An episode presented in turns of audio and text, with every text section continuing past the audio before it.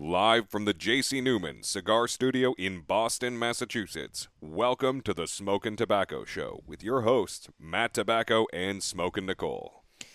Good evening, ladies and gentlemen, and welcome to another episode of the Smokin Tabacco Show. My name is Matt Tabacco from SmokinTabacco.com, and you know it's it's funny. It's the first show, and I I don't get to say it, so I'm just gonna wait and skip right over that part and just go with. I'm joined once again by my good friend Mr. Jonathan M. Carney, Vice President of Sales of La Flor Dominicana. Hashtag Daddy's back. Hashtag LFD.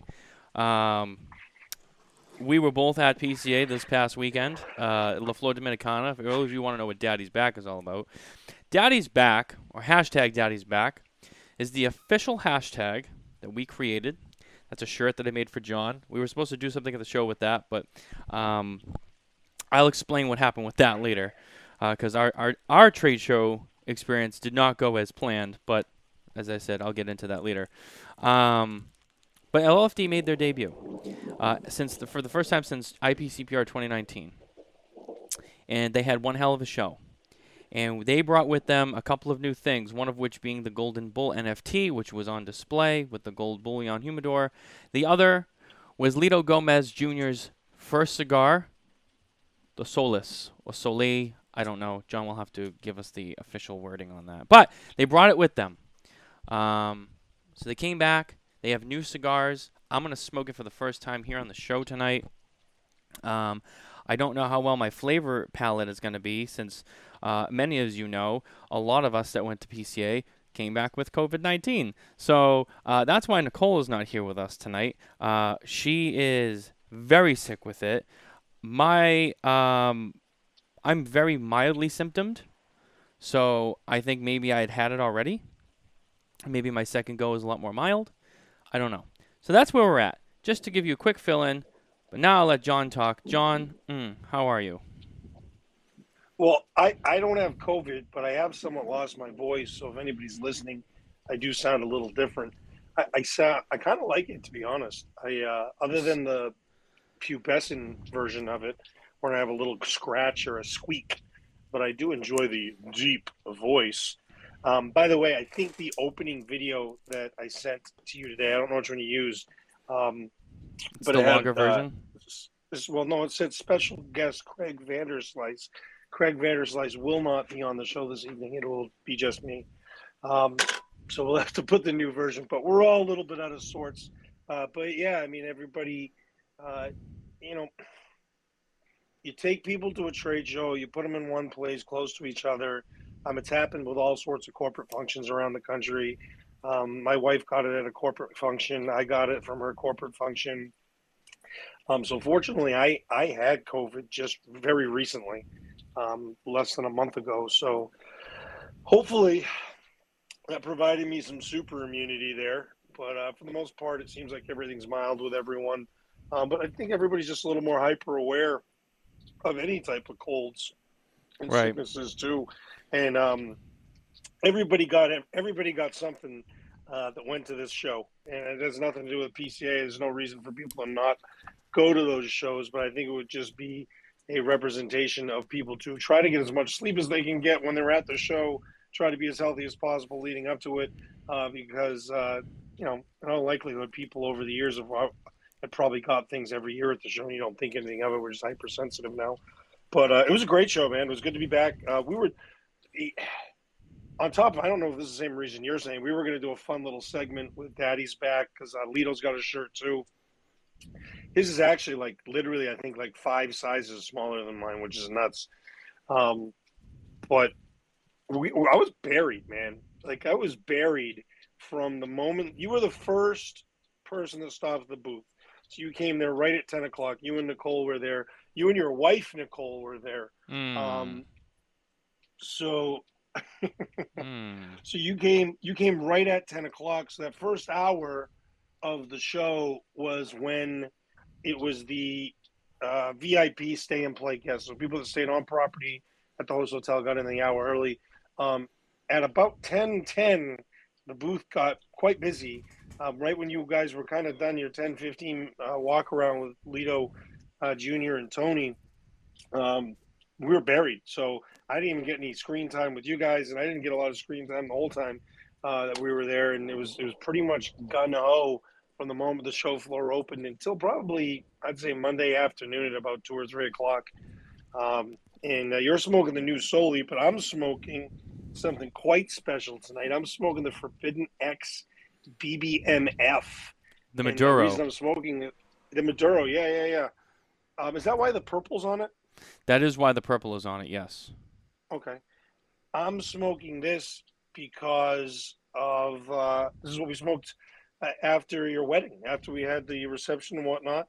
This is Uh, true. This is what I had for the wedding, and uh, I had got back to the smoking lounge that we were smoking at earlier, uh, so I didn't end up smoking that night because by the time I got to this, it was late in the evening, and I didn't want to waste it. So I'm going to smoke it now.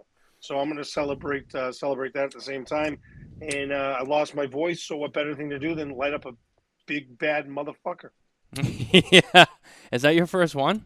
Have you had one before? Ah, dude. I think I've had, I've had the natural. I've had the natural. It was, a long time ago. It was probably like 12, 13 years ago. Yeah, the um, I I have a box of them, and when we were talking about what we were gonna smoke after, there was there was a, there was a lot of choices. Um, but I had those, and I I brought three, one for each of us, and I did give one to John. Nicole and I smoked ours already. It's funny, I smoked mine with Carlito.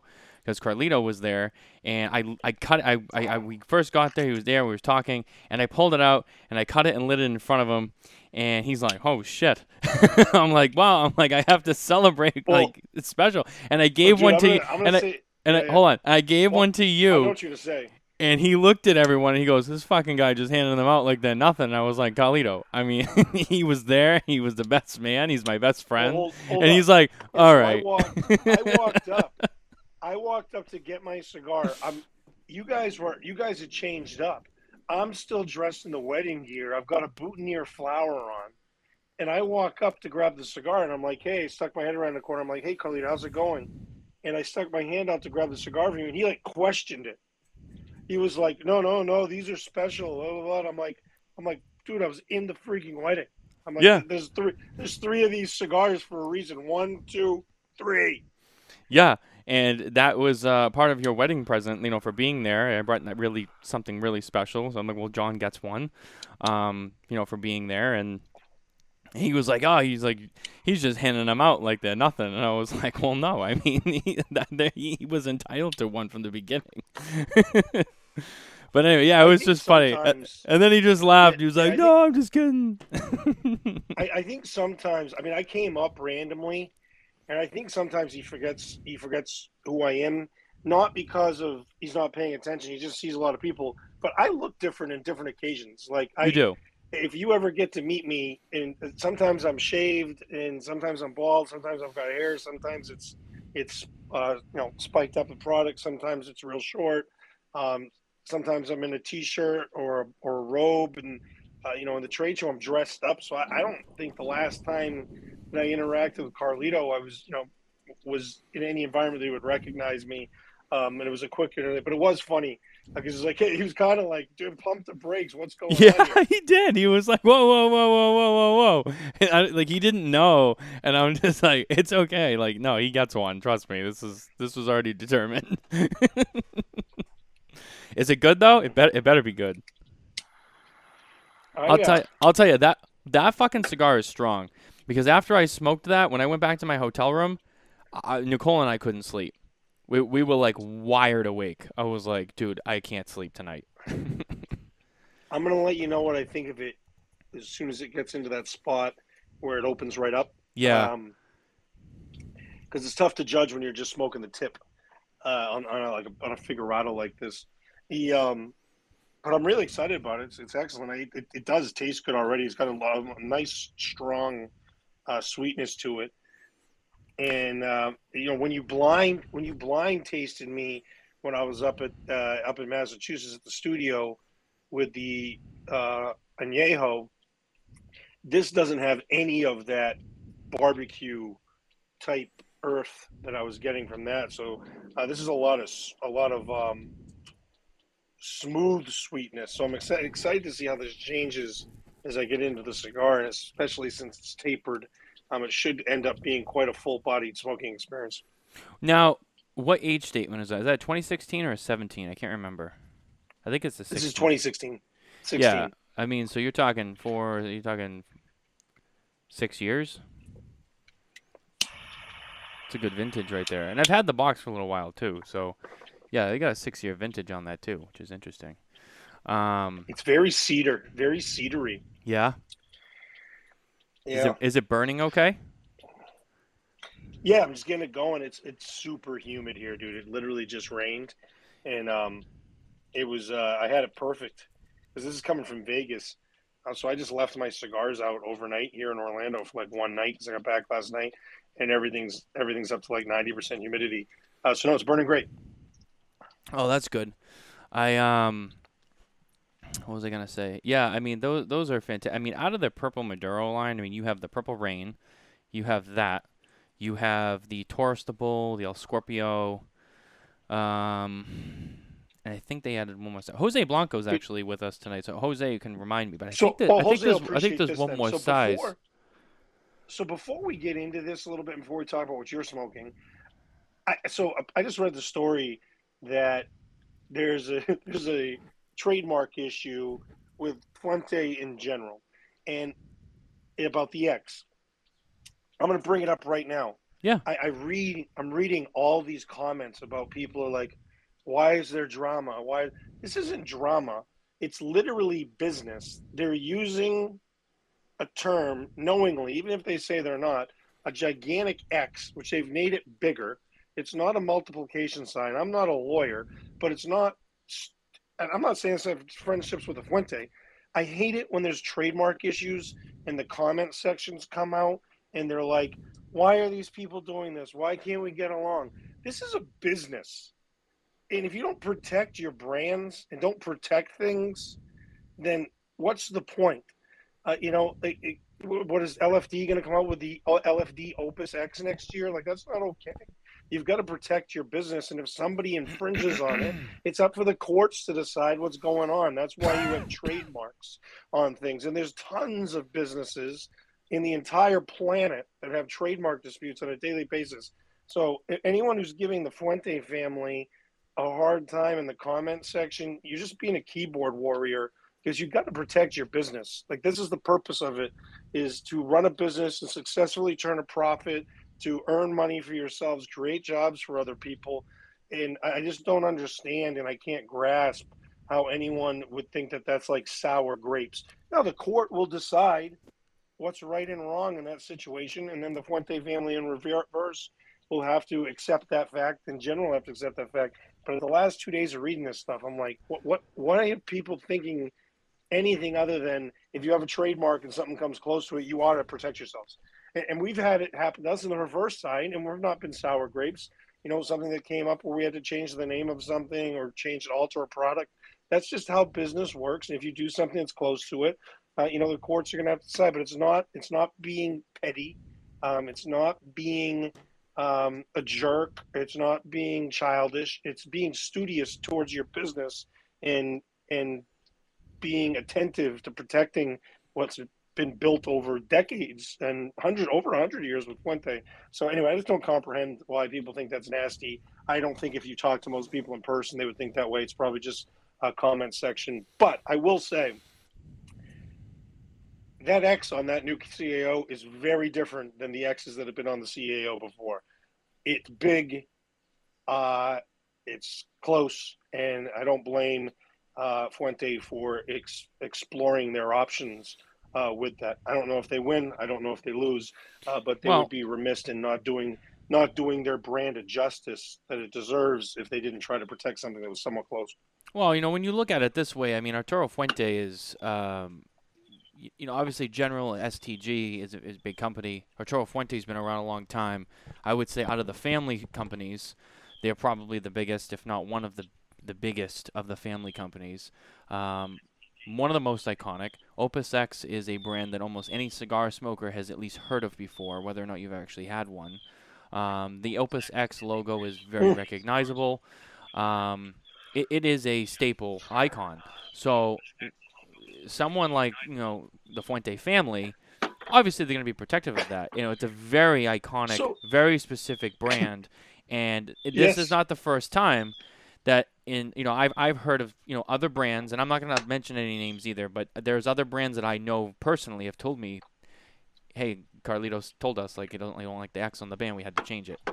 So I mean, it, it's it, and and I get it too. He's not he doesn't do it maliciously. He does it because well, I have a brand to protect as an image, and you know th- there's a, there's a lot of things Well, that go it into it, like you said. sense. If if they went back, if you know, and Jose can't really comment on this because it's an ongoing thing and he's smart to, but I sure as hell can. And so if they went back and said, "All right, say say CAO is not allowed to use the X," what what are we going to come out with next? The uh, next year is going to be the Fuente C space A space O. I mean, and then you say, "Oh, well, it's just a letter." Uh, you know, it just happens to be three letters and they're spaced apart, so they're all individual letters. So, you know, you got to protect it. But it's funny, Ed Sullivan mentioned in the comment section, this is a really good one. Two booths away from us at the trade show and two booths away from United Cigars was a cigar called the El Abuelo Chisel. So we have a trademark on the Chisel name. David Garofalo of United Cigars has a trademark and whatnot and uh, copyright on the name El Abuelo. So I'm walking by the booth, okay, getting the booth. I see Dave there with Lito getting a picture with this guy at this booth. And I go up and I'm like, what is what was that picture about? Like, oh, we, we went up and spoke because he's using he has a cigar on advertising called the El Abuelo Chisel. And I was like, so why is he taking a picture with you guys? He's like, well, after he was done, he wanted to take a picture with us because we're. He said he wanted a picture with like some legends and whatnot. And I was like, I go, I, I don't, I go, I don't under, know if he understands that he can't do that. Like, you know, you go up and talk to him, but you know, it does happen everywhere, and it's stuff that comes up, and uh, you know, hopefully, it doesn't become nasty. But even if it does, it's it's the court that deals with it. They get to figure out what it is. There's nothing, you know, Carlito's not sitting there having a discussion with the president of general in a courtroom on this thing. So, uh, but the El Abuelo chisel thing was hilarious, and was literally right in between our booths. Um, so it was ironic to just walk past that. Um, so, but trademark stuff is what it is. I wanted to bring it up. You mentioned Jose was on there. I just wanted to give my two cents, and I know we got a lot more show to talk about and other stuff, um, so we can move on from there. But uh, don't be a keyboard warrior and let people protect their brands. Uh, yeah, no, I, I, I agree. Th- There's a lot there. Um, and it's funny that he would take t- pictures with two legends out of two legends who have cigar trademarks that you're copying. So, you uh, put together, yeah, dude, it was a riot. Um, Nic- yeah, Nicole brought up this point too. Something that comes to mind is an image they used with the Opus X that had mul- more of a multicolored background. It's actually slightly similar to the colors on the CAO box. While it's not their normal design, I can see why it would be similar. So, yeah, I mean, you get into a lot of I- trademark and trade dress. Yeah. We, we, we went over a lot. So we did, and Coop did, and Coop I think we got into it a little bit more than we did with Pete Johnson on the last two times that Pete was on each of our shows, which I think were like back to back. And we had both got into the whole trademark and trade dress. And Pete, you know, knows that very well, which he's had to deal with, you know, fallout from Monster Beverage Company, the energy drink, over his Monster series because he uses the word monster and he uses the color green and he's had to fight it out saying like I'm using it in the cigar world for a cigar, they're using it in the beverage world. And how even though it's the same name, it when it's two different products and two different categories, that's when you can kind of split it up. But if you're using two cigars and they're both called Monster, well, Pete Johnson's going to win because he has the trademark on Monster in the cigar industry, And- just and like that- La Flor that- Dominicana owns the chisel in the cigar industry. Yeah. You come out with a cigar called the Chisel, La Flor Dominicana is going to win because they own that trademark. and that has and that has happened with Pete with the name Monster Yep. in terms and words that are close to it. And even though like I think the projects that it happened with, I won't get into it too much, are cool. I mean, if it's if somebody gives you a cease and desist, you can fight it back, and if you fight it and they don't like it, then it doesn't work. It doesn't work. So you got to decide if it's worth the battle or not um, on that. And and if they legally have it, they have it, and it, is what it is. Uh, you know, the, I'm gonna my my opinion on the the Opus thing, dude. That X, that X. If they dropped the CAO on that, and that X was just the band that was on there, I'd be like, oh, Opus just is releasing some like Area 51 version of Opus X, is what I looked at it, and I was like, man, that was that's that's pretty close to me, um, being something similar. It wasn't just I read the. I know I said we were going to get off this, but it's too fun, and I, there's more people growing, so more people watching. They must have heard I'm going off on this, but they said that they've been using the turn the the X on the bands, which they have, and on the band that has the X, the new X, it does have the old way that they were using the X. It says BX2 or BX3. They use the LX2, LX3, LX1, those types of things. It still has that there. So this is a new X that hasn't been used.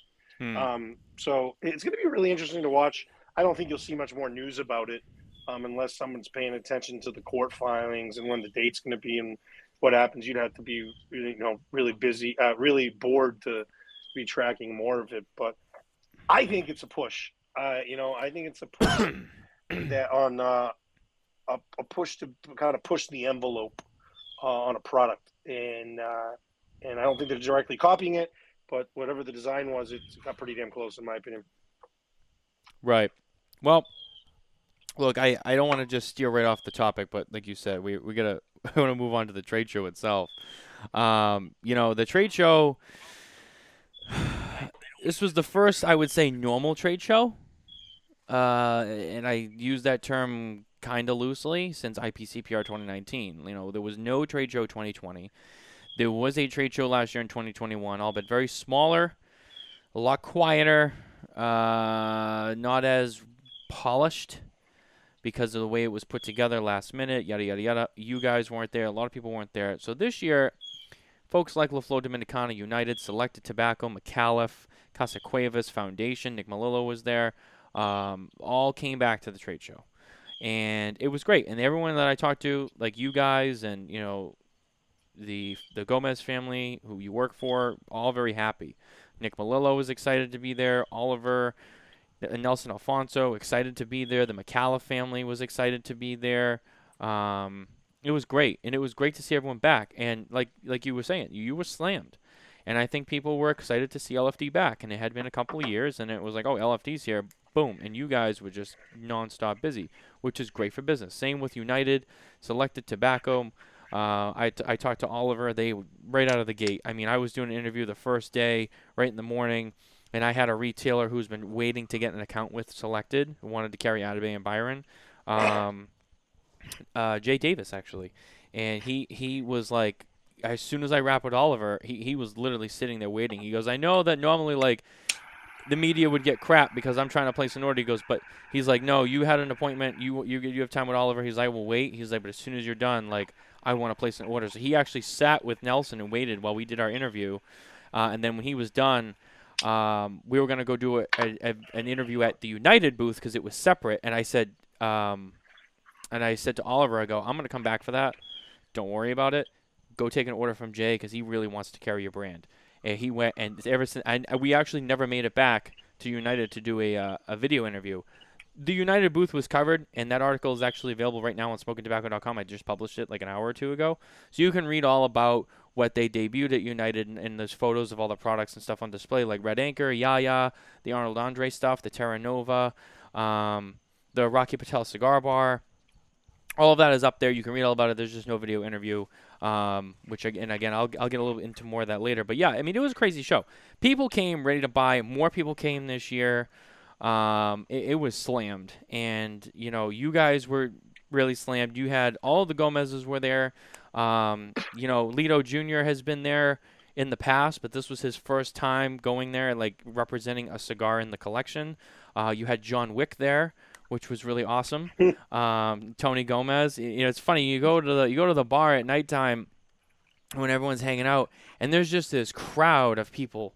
And it's like a mob, and you literally always know where Tony is because he's so fucking tall that Tony Gomez's head just sticks out above the crowd. You literally look around, boom, you'll see Tony yeah. Gomez's face just above everybody. And he's got he's got such a distinct look too about him. He said like John he's he's got that jet black hair. Uh, he's also got a distinct look, so it's not just this like a tall guy around.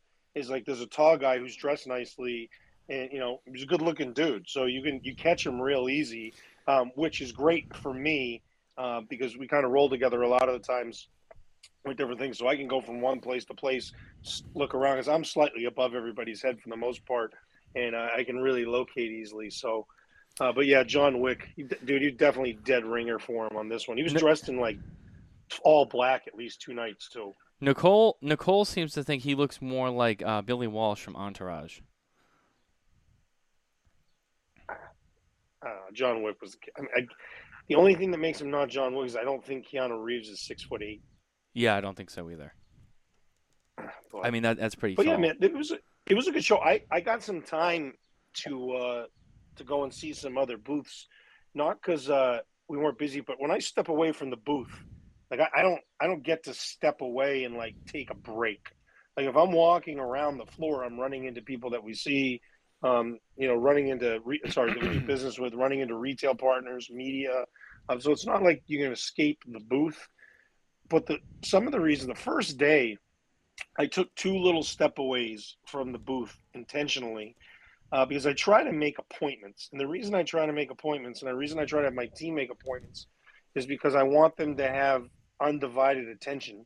And I'll tell you, man, that first day, there was a lot of people coming by grabbing you in the middle of meetings, you know, slapping you on the butt. There's people that do butt slaps, um, you know, inter- interrupting. I would say. Yeah, was me. And I want to. Yeah, well, no, you were fine, but you you got a free pass. But there's a lot of times I was in a meeting with someone, and someone would stand there and like stare at me from like a few feet away, and I'd turn to them like, "I'll be with you in a few moments," and they would stand there again. So they said, "Is there something I can help you?" They're like, "Oh, I have a few questions about some product." and I'd be like, "Oh, do you want to make an appointment?" Because I'm in the middle of a meeting, and they were like, "Oh, uh, you know, if you have some time now," and I'm like, "I don't. I'm in the middle of an appointment." So it happened to me like six times in like two hours. So I stepped away so I didn't say something nasty, you know, to a potential customer or a customer.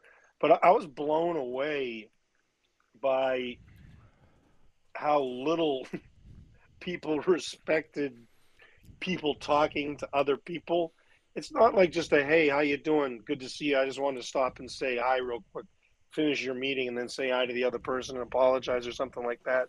That's an okay thing if it's someone you haven't seen yet.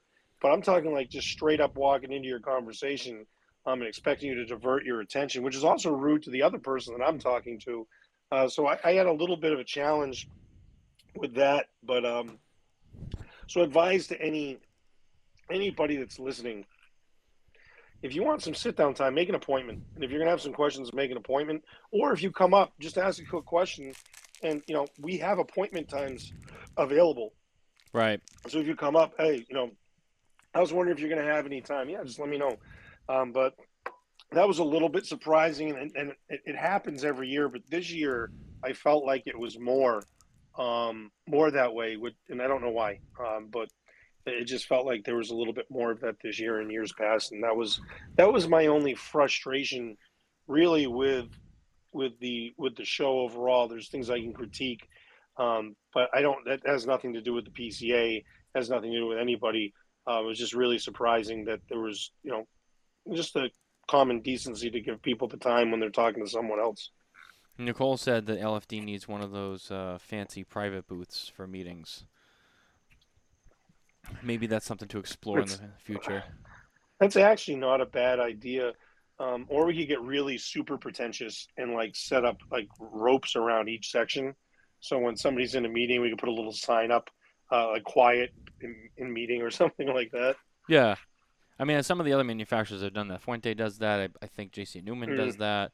I think Ashton mm-hmm. does that. Gurkha has that um, where they have their own private meeting spaces in the middle of the booth that are like you know it's like a room. So that way you're off the show floor. No one can see you. No one can come up and be like hi john carney. Can i like get a photo and like ask you about the... no he's in a meeting. So uh, especially I mean, you know, I want people the... to say hi. Oh yeah of course you know but not maybe just when you're in the middle of a you know ten thousand dollar sale you know i mean that's kind of an important time. Yeah. um but I did I did get to see a lot of booths though, and I um, especially that last day uh, on Tuesday there wasn't a lot going on at all. Um, in the afternoon on Monday, uh, but I, I did get to see a lot of things. What what? So you were there last year. What what was the biggest difference and improvement that you you noticed?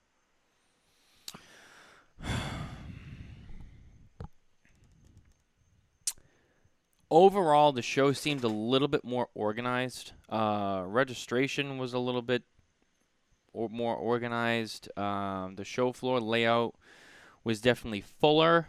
Um, there was more booths. I felt that the way the booths were laid out was pretty easy to navigate. Um, the the things I did not so I, it, it's more about the things I didn't like. So first of all, the thing I didn't like was last year we were actually allowed to roam around the show floor on Friday, and this year they weren't letting anyone in, and it was very aggravating because the problem is maybe as a retailer like uh, okay I can understand, but with the media like when a retailer goes to the trade show, they're going there, they're buying, they're wandering around like, okay, who's there? We as media like as a retailer, you're gonna go there. You're only gonna spend so much. You're only gonna buy from certain people. You already kind of know who you're gonna meet with.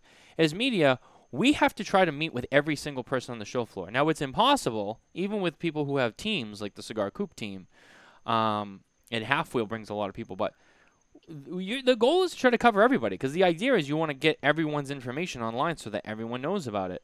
Well, it's really difficult to do that when you only have three full days and then a half day where the half day either people already leave or they they already like got rid of all their stuff or they're already starting to bang up the booth and it's like it's not a lot of time for the amount of people that exhibit. Also, the Friday we were able to go in, kind of get the lay of the land, know where everyone is. I called you and it, I think you remember this. I called you first thing Saturday morning. I go, where the fuck are you? I can't, I can't find the booth. I and I was late, and I was like, I don't want to be late because I knew you guys were going to be busy. It was your first show back since IPCPR, uh, and it was like I'm running around with like, the, you know, there's hundreds of exhibitors here. Where the hell are they? And I'm like trying to find, and it's like, I just felt like you know your first, you know, instance of being on the floor is that Saturday morning, and it's already crazy because you get VIPs, and it's like, I just think it would be helpful if they let us roam around like they did last year. Even if we got to ask some questions, maybe we're not shooting interviews because the booths aren't set up, but I can at least be like, hey, like, what are you gonna have? Like, I can prior, I can prioritize like this is where I need to go first because like, oh, they're gonna have this and this are gonna have this and and blah blah blah blah blah blah blah, and I can restructure my schedule. It's a whole thing.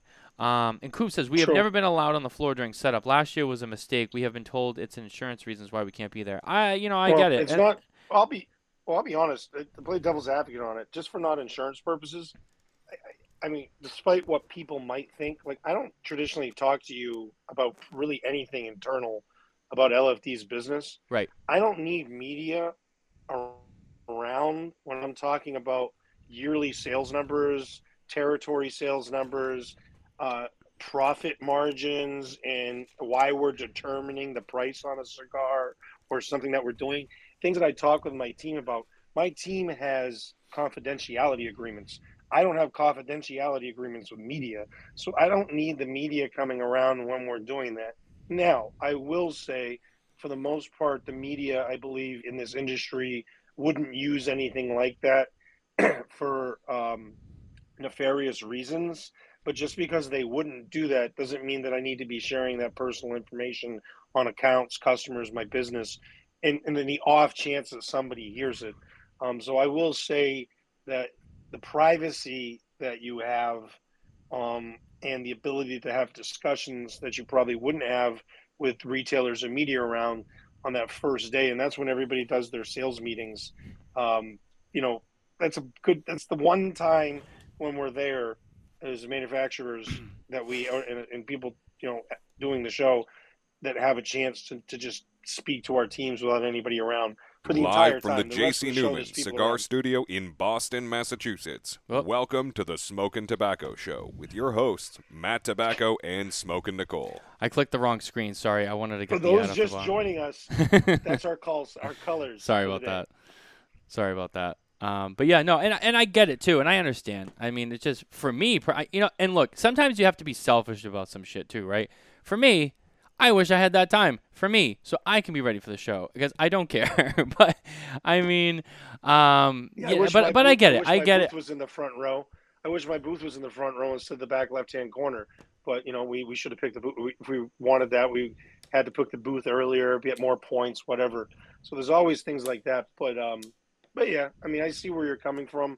but I'm going to tell you, then you're never going to get on the floor earlier. The time makes no, it doesn't make any sense, and it is personal, private time and The- setup time. The other thing, and I also don't want to. I don't want to do my. I don't want you seeing my booth not set up.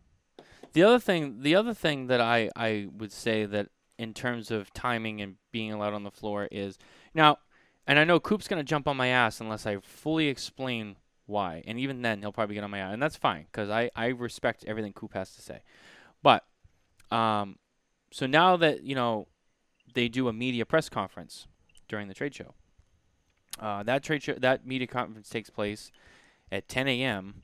on Monday. So we lose that extra entry hour on Monday. Um, so we have to go to the press conference. But you guys asked for the press conference. No, no, no, no, no, no. I'm not saying I don't want the press conference. I'm not saying I don't want the press conference. And this is why I said like the coop will jump down my ass. Uh, we should still have the press conference. But I just wish it wasn't like at that time because uh, you know and you know why this is you know why all this is probably like sore in my ass right now is because I did lose so much time on the trade show floor this year because of uh, health issues with Nicole and then complications with some of our newer camera stuff and I, we lost a lot of time and that's why we didn't get to cover as much as we wanted to because I had those issues. So yeah, I am a little extra sour graped over time on the show floor right now, and maybe that's a me thing, but I am, but I am fucking sour about it because I was just already so far behind. I w- and I was late to the meeting. I like it was just like there was just so many other complications. I walked in that meeting and I was just visibly annoyed. And Coop even knew he was like, "Are you okay?" I'm like, "Dude, I just I can't right now. I, I I'm I'm already like two hours behind and we're only an hour into the show." Um, and he and, and you know what? And, he, and here's Coop right here. It should have been at 9 a.m. not 10. And you know what? He's right. I wish it was I agree. before I we could e- like we lose that early entry hour. Yeah. There's so like Yeah. there's three booths I could have covered in that hour on, on on a day that I was already banking on when I was already behind. So that's one change I'd It- like it to see them make. Been, it was something separate, so it should have been an on and off time, in my opinion. But that's good feedback. You know what I mean? To give But- do it But earlier. don't but don't get me wrong. I'm also not mad about that. I'm very happy and I appreciate the PCA for doing that. I think it's it's more of a me problem because of my missing time. But it was I it was like I I was in there and I was just I was already freaking out that day because I already like had some issues to deal with and I and I'm just all I could think of was like I got to get on the show floor. I have to make up so much time right now. And you know, I was just like it was just like I was. That's all I could think about. I was like, I'm so, I'm so far behind right now. I need this time. But again, I do appreciate it, and there's good information that came out of that. You know, um, one of the things that did come up in that press conference was the location of the trade show. Now, this is a topic that's been kind of floating around. Charlie and Brooks talked about this in their pre-show the week before the trade show started. Um, there there has been talk about. Um, you know, where's the trade show going to be after their contract ends in 2023? Now, uh, from what we were told, and I, Greg Zimmerman is here with us uh, in the in the comment section too, so he can chime in and, and correct me or clarify or add to this at all. Um, from what he and Scott were saying, was that they had asked and surveyed the retailers and the attendees to the trade show, like you know, if it was in Vegas or if it was in New Orleans, you know, which one would you like better? And, and from what I understand, the general consensus was that we're going to come no matter where you have it, which I mean is a good thing because it's I and I. I, I feel because it's not like you have one over the other and you're trying to make people happy. It's kind of like, well, wherever you have it, we're going to come. I know that Vegas can be expensive. I know that the convention center, if it was to move out of Venetian, uh, convention center, from what I understand, they're doing some upgrades and renovations, so it's not available after the contract ends. Uh, then you have New Orleans, which I know there was some concerns that they didn't like because you know, unlike Vegas, where everything's kind of t- together, you'd have everyone kind of spread out in different hotels. There's not as many smoking area locations. It's it's it's a little bit more to orchestrate. So I think that's a big concern for them too. Um, so but, it, but I also think Matthew. I think the question was framed too about a change of the year. Like I, I believe there was a question asked. Uh, was the, there was too.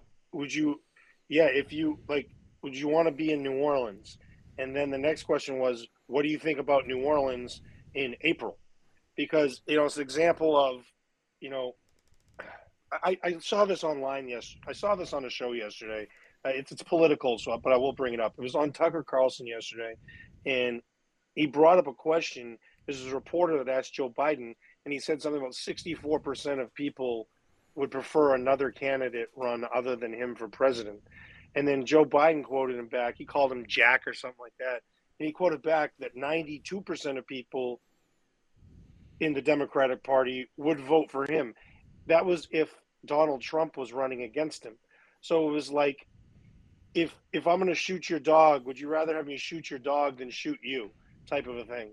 So it's like uh, same type of question there. So if you reframe the question better, like probably people don't want New Orleans, but if you said, "Hey, would you like New Orleans in April?"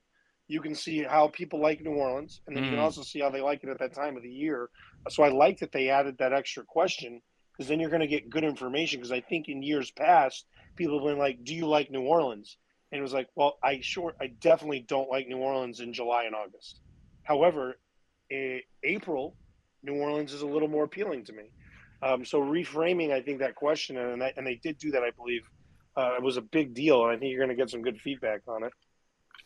Yeah, you know, and I know that there's a, and you know, Cooper Cooper bring up a good point.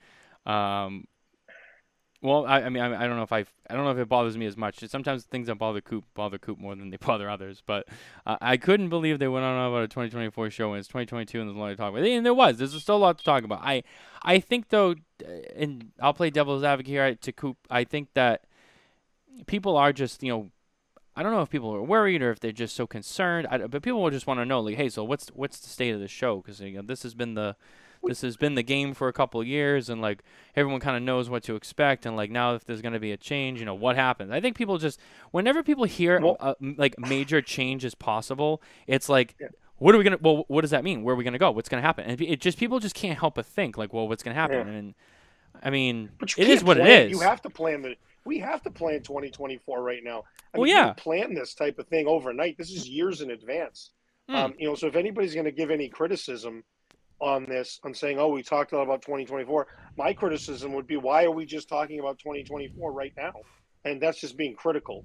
So if you're going to say that, you know, we're if we don't figure out 2024 in a little bit within the next couple months, it's going to be a mess.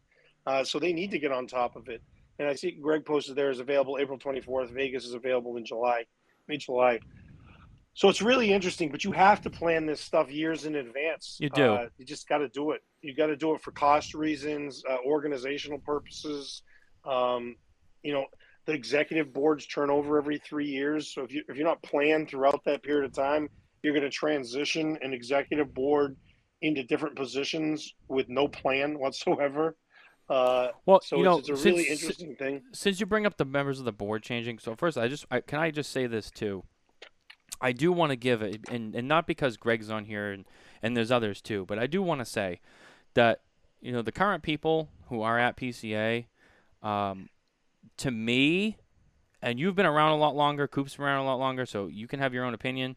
But from what I've been able to see on my own the last two years at the trade show, they've done a very good job. I, I do want to mm-hmm. say that they've done a good job.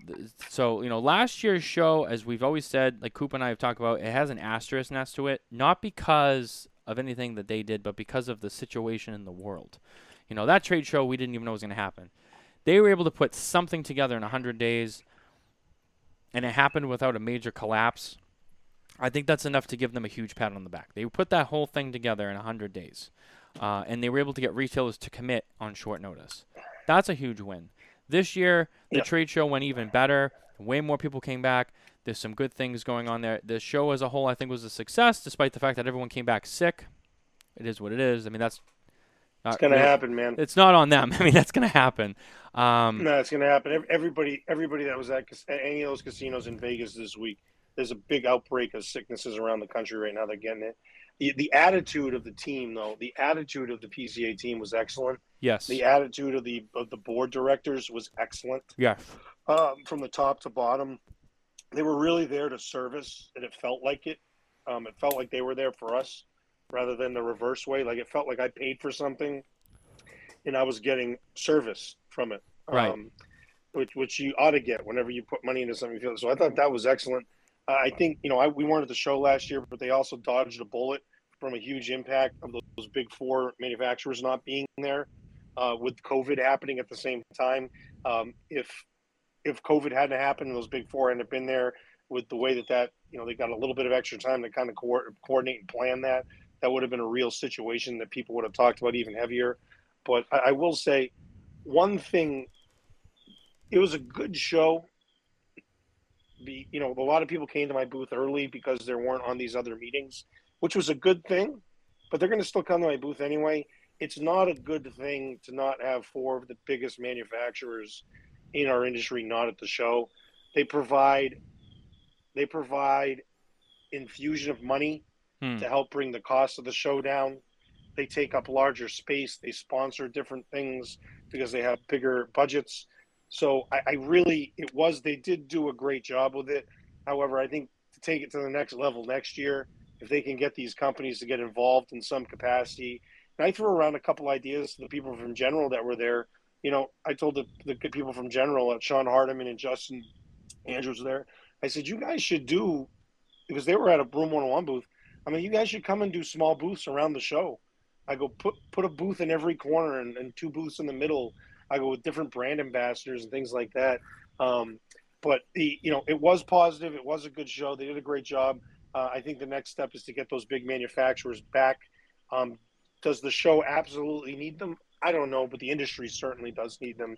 And if the show is going to be the representation of the industry, I, I would like to have those people there because, like I said, it, it just brings more money into the association, brings more sponsorship opportunities, um, and different things that can happen. And uh, whenever you're missing the biggest players uh, in the industry, Well- there's going to be some sort of an impact on that. One of the things that came up in the press conference, and I don't know if Greg's still with us, but um, one of the things he did say, because the question did come up about the Big Four, um, when it came to any conversations or any dialogue with them, the first thing that I remember that I will say right off the bat is that it sounded like talks with Davidoff, there was nothing. It was just dead air silence. There was, when it came to Davidoff, nothing. But in terms of everyone else, it sounded, and Greg said this himself, it sounded like there was some chatter there. There was some talk. There was some things. There's some things. There was some concerns that you know the PCA had to take in from them, and there's a little bit. Now there was no like guarantee. Like, hey, well, well, where they're gonna come back if we do like, but there there was there was conversation. Now, what happens with that conversation between now and next year's trade show? That's between those three companies and you know the board at the PCA and all the people who put on the show and all that. That's between them. And I'm sure as those developments happen and you know when they want us to know, we will know. But it sounded like there is some dialogue there. In terms of Davidoff, there was nothing. Um, so it will be interesting to see um, what happens for next year. And John, that's an interesting idea. You know, those big companies have all those brands. Yeah, maybe you could instead of having like all these big giant booths for the big, even if even if three out of the four came, right? That's still better than none of them being there. Um, and you know what? Yeah, maybe you're right. Maybe they break it down a little bit, and they, you know, and, and the the argument. Look, I'll throw this in there too. There's an argument out there saying, well, do they really need to be there? No, they don't need to be there. Well, maybe financially, maybe that's true, but the reality is, regardless if that's true or not, they should be there. They should be at the trade show, uh, supporting the PCA. They should be there, even for the retailers, just to just to connect with them, see them, show off their product. Um, I think they should still be there, whether or not you know. And maybe that maybe they downsize, and maybe like what you suggested, great idea. You know, maybe you you break it down a little bit, spread it out a little bit.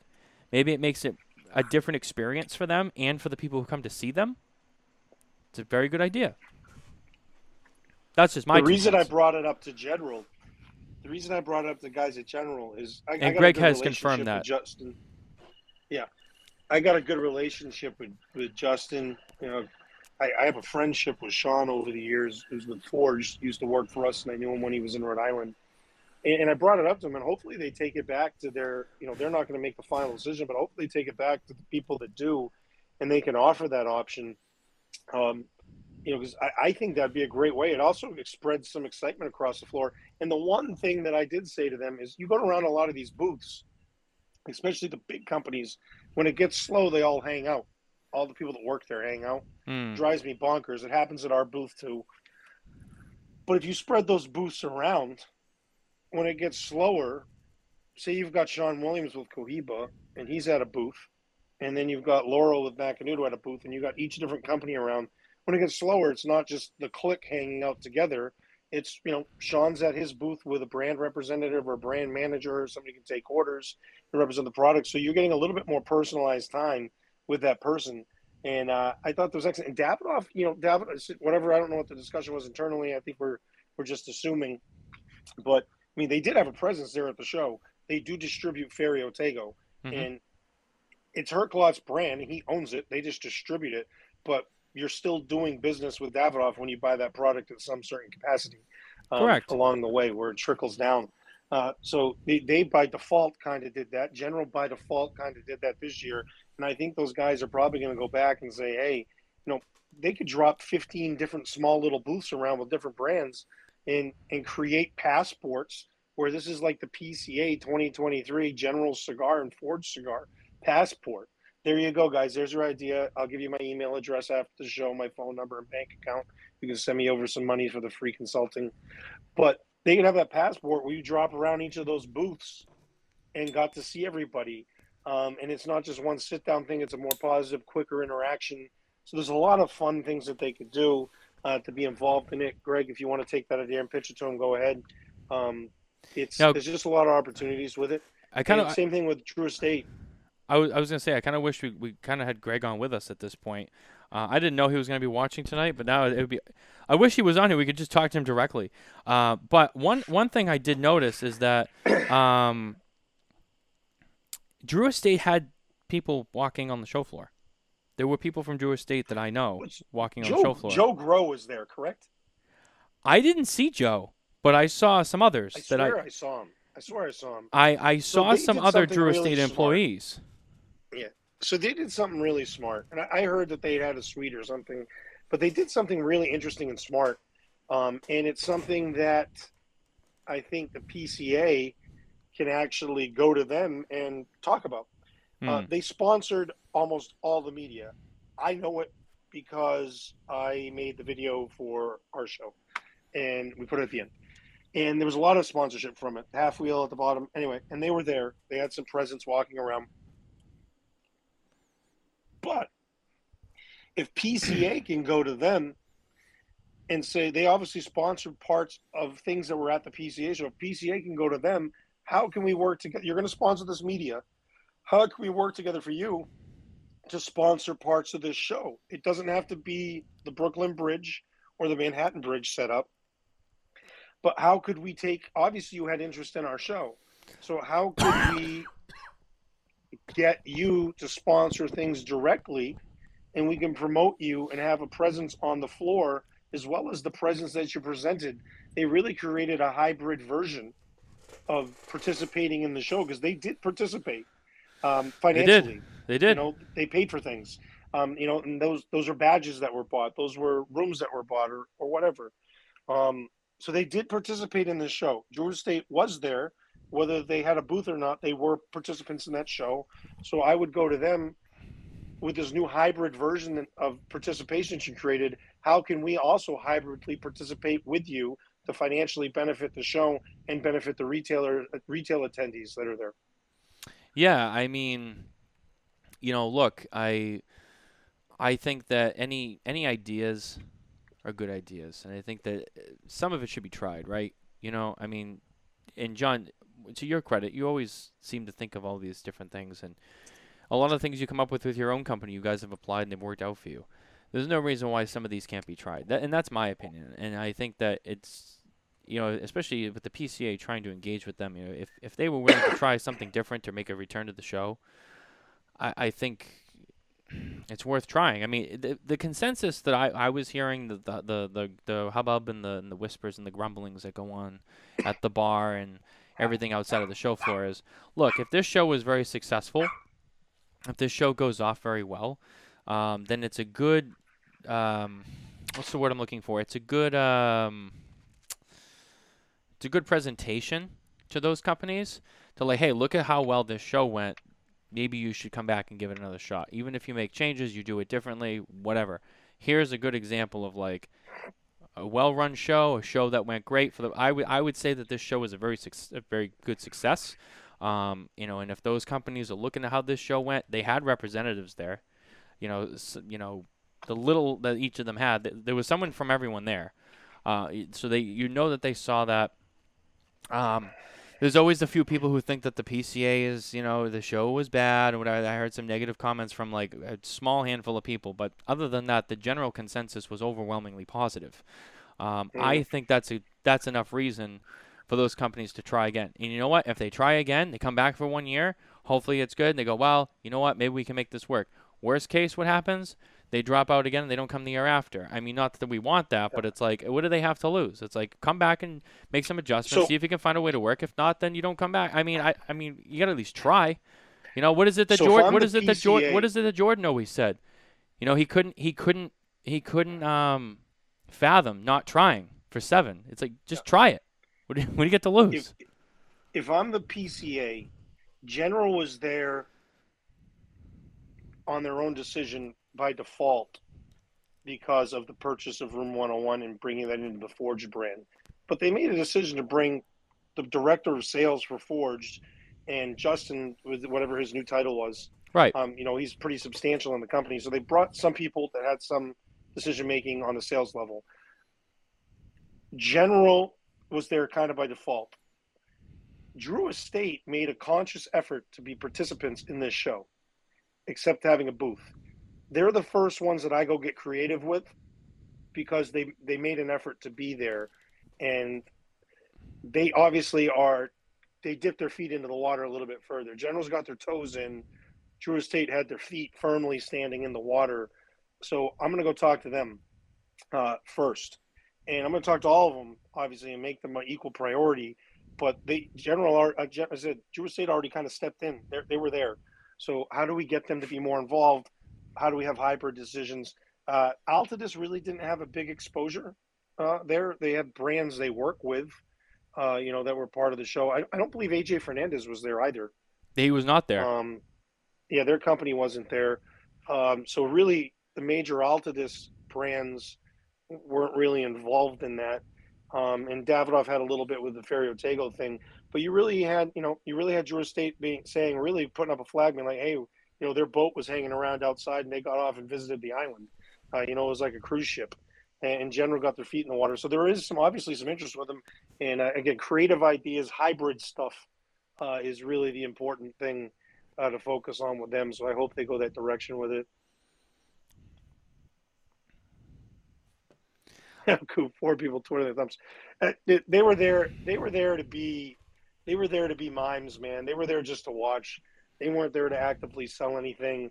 Um, you know that brand's Matt right now. It, it hasn't really transitioned much. Um, so you know they were they were there to, to socialize and be around and kind of uh, view what, what it was. And hey, by the way, they most likely they own the brand, so they paid Matt to be out there.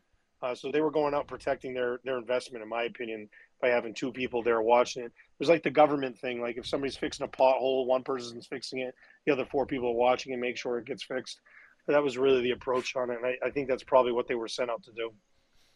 Yeah, uh, I, I can already tell by the comments that Coop's been making tonight so far that spare notes on Saturday night, Hmm. wi- willing willing that I'm still healthy enough to do it. Which as as of right now, I like I said before, I, I think I may have already had it before, so it's really not hitting me as hard because I mean like I, I have some mild symptoms, but it was like I was like I can I can fight through this for the show.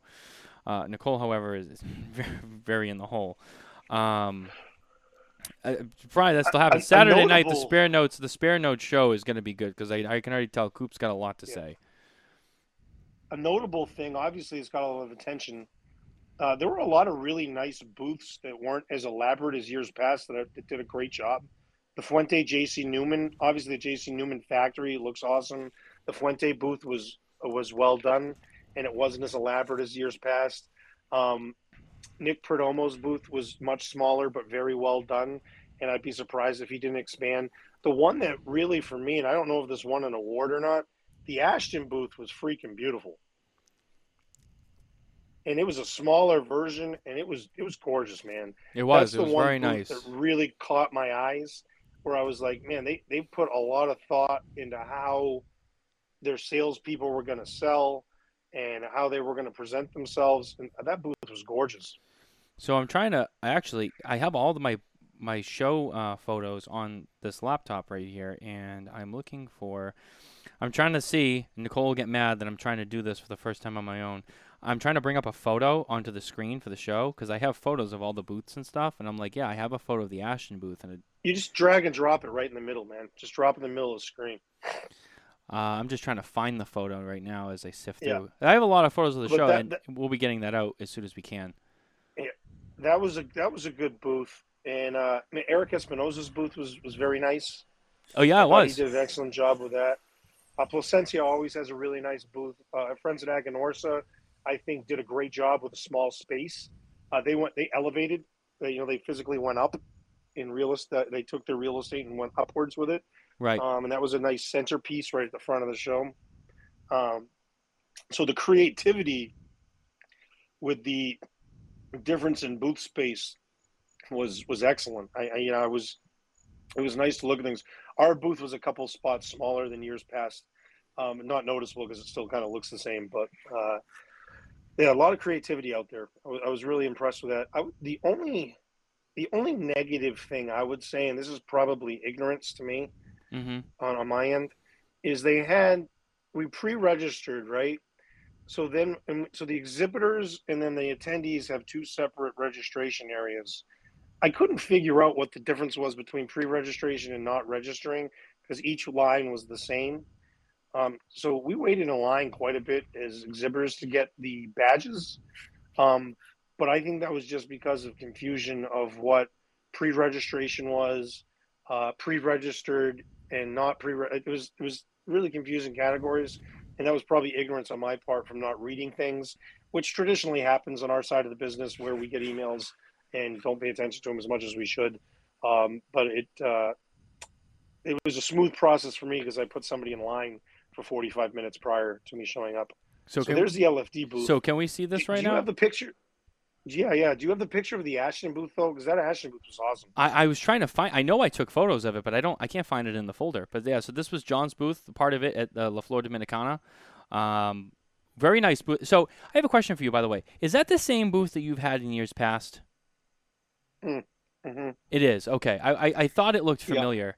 Yeah. Um, One of one of the most unique comments that I heard about a booth in the show cover I've read so far was something very tiny, but I thought was really unique, and I'm going to add it to our booth next year. Uh, Charlie made a comment about the Aganorsa booth and how they used etched glass stickers, essentially on the front of their display cases.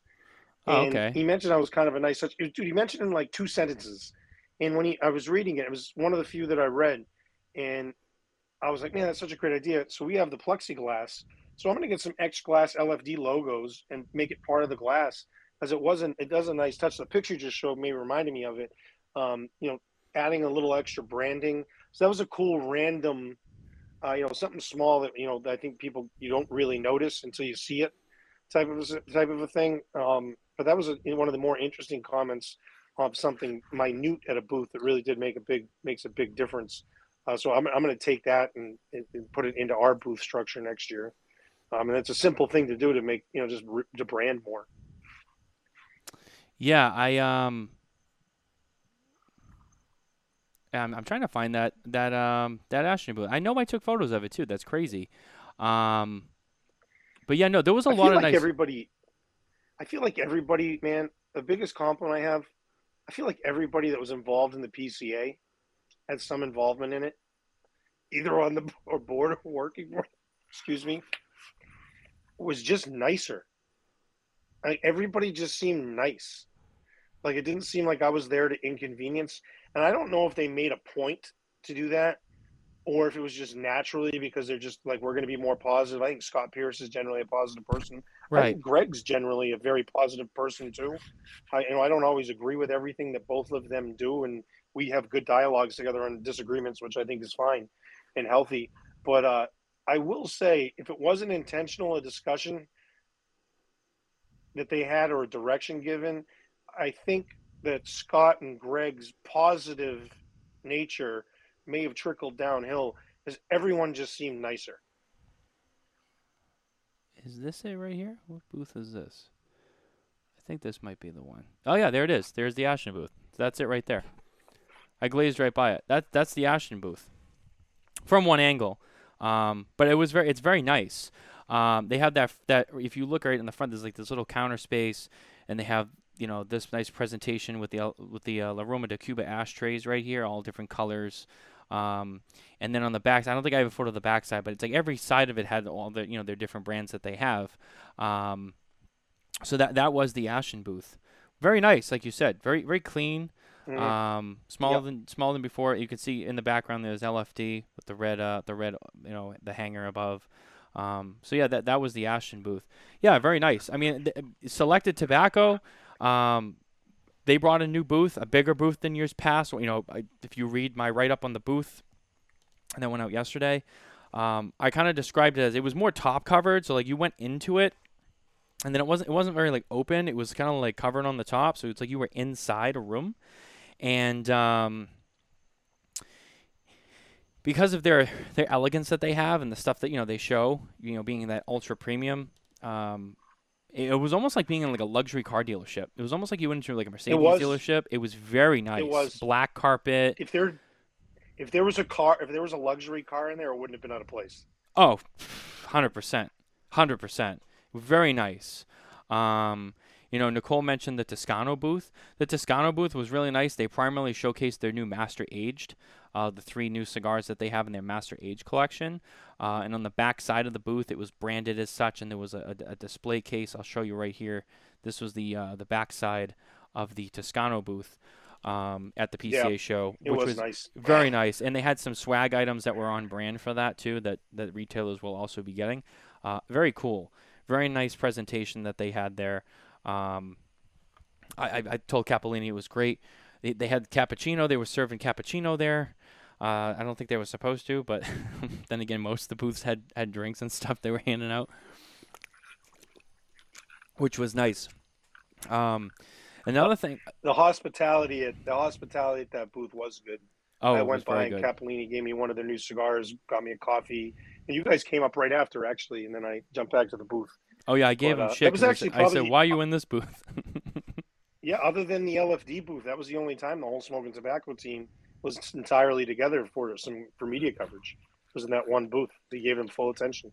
So since since I'm smoking it and it came up, this is the presentation of the Solus at the La Flor Dominicana booth uh, that you guys did have on display. That is the box design. Um, it as you if you're familiar with Lennox, it's identical, uh, albeit you know just a, a different different cigar blend and a you know different design. But the, that round uh, that round box with the magnetic top is the same as the Lennox. Uh, Jon, is this box also going to be a um, I know the Lennox box you can use as an ashtray after. Is this going to have that same design into it? I can't really tell from the photos if it has the notches in it. So we had a lot- we had these were these are the first two boxes that exist. So we did have some discussion on it. One thing that we discussed, if you uh, the the box top's round, so we talked about putting a little slit in the top of it, so you could put the, the box top in it Yep. and display the top. We did discuss potentially doing an ashtray uh, version with it as well. Naturally, it can be an ashtray anyway, just because the way it's set up. But we may put those little slots in it. But there's definitely uh, I'm going to push to have a slot in the top where you can display the top of the box because the branding on that is beautiful. Now, the one question we do get regularly when we do round boxes, yeah, you can see there towards the top of the cigars where we would put a little slit display boxes. People say, "Oh, it's a round thing again; it's hard to put on the shelf." L- Lennox is sold so well, and the question is, "It's a round box. Well, how does it sell? It sells great. Well, then the round box really isn't an issue, um, and the product does represent itself in a way where you know spending some time to maybe find a spot to present it well in your shop uh, does well with it. But yeah, the Solus was a is a nice meat. It's more medium bodied than I was expecting. It really is an antithesis of of Lennox. Um, and putting those side by side is going to be really fun in the stores.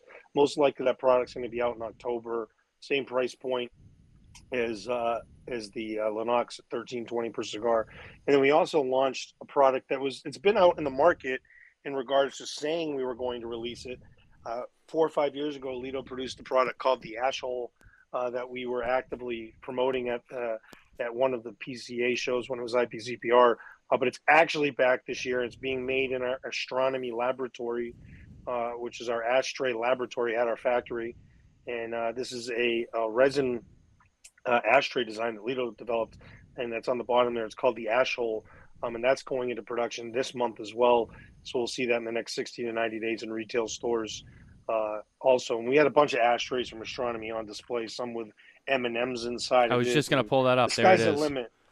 Yeah, we actually sold it at the show physically that one, um, and then we took orders for a lot of them. I was impressed, um, and honestly, it looks cool, and I really like it. Something I would want, um, but that doesn't always translate to what the retailers want, the consumers want. But we sold a bunch of them, so apparently people really liked it. Um, we've got plans to do some with M and M's. Uh, sorry, with uh, branded M and M's in the futures. We uh, Skittles was one we got Yeah. a lot of requests for, and someone actually requested Swedish fish too. So there'll be a lot of fun astronomy ashtray products coming. I mean, those are all real small batch uh, products. They're not. We're not making tens of thousands of them. Uh, so each one's unique. Yeah, there's a selected tobacco booth. Man, that's a great picture. That was a Yeah. really good angle. That's a really nice booth that they had. And Jon, I don't know if you got to see, but right in the middle, you see that middle that middle uh, display case, right? Mhm. So I have a close up Yep. of what what is in there. I, I'm pretty sure you saw that too. It's badass. I ran into Oliver and Dave and I and I and uh, and Ed Santa Maria, and I look at Ed Santa Maria, and he's like, they're, they're looking at me like, what do you think of the booth? And I go, can I just give you my Amex now? And and Ed Santa Maria looked at me like he didn't get it. I was like, no, Ed, like. That Atabey ashtray is badass. Can I just give you my card now? he just laughed. So, dude, I I had seen, I had seen Look at that. products. All I'd seen all of these, like two years ago.